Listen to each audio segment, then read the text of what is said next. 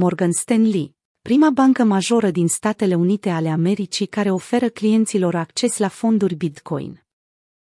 Banca de pe Wall Street, un gigant cu peste 4 trilioane în custodie, le-a transmis consultanților financiari ieri, 17 martie, faptul că vor permite accesul la trei fonduri de investiții, care permit expunerea capitalului la Bitcoin.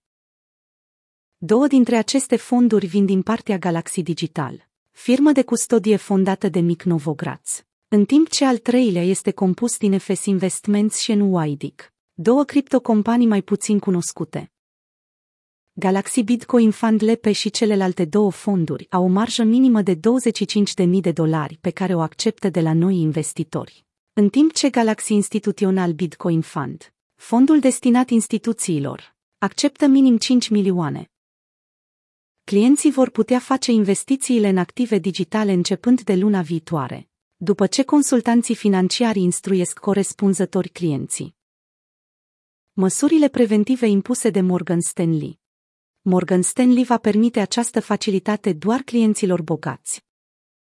Banca americană consideră că aceste măsuri sunt potrivite numai pentru persoanele cu un apetit larg de risc, care au peste 2 milioane de dolari în active puse deoparte. Cât despre firmele dornice să investească. Acestea au nevoie de cel puțin 5 milioane de puși în bancă pentru a se califica. În ambele cazuri, clientul trebuie să aibă un cont de cel puțin șase luni vechime. Mișcarea reprezintă un pas foarte mare pentru adopția Bitcoin ca și clasă de active. Aceasta vine în urma cererii crescute din partea clienților de a deține activul digital.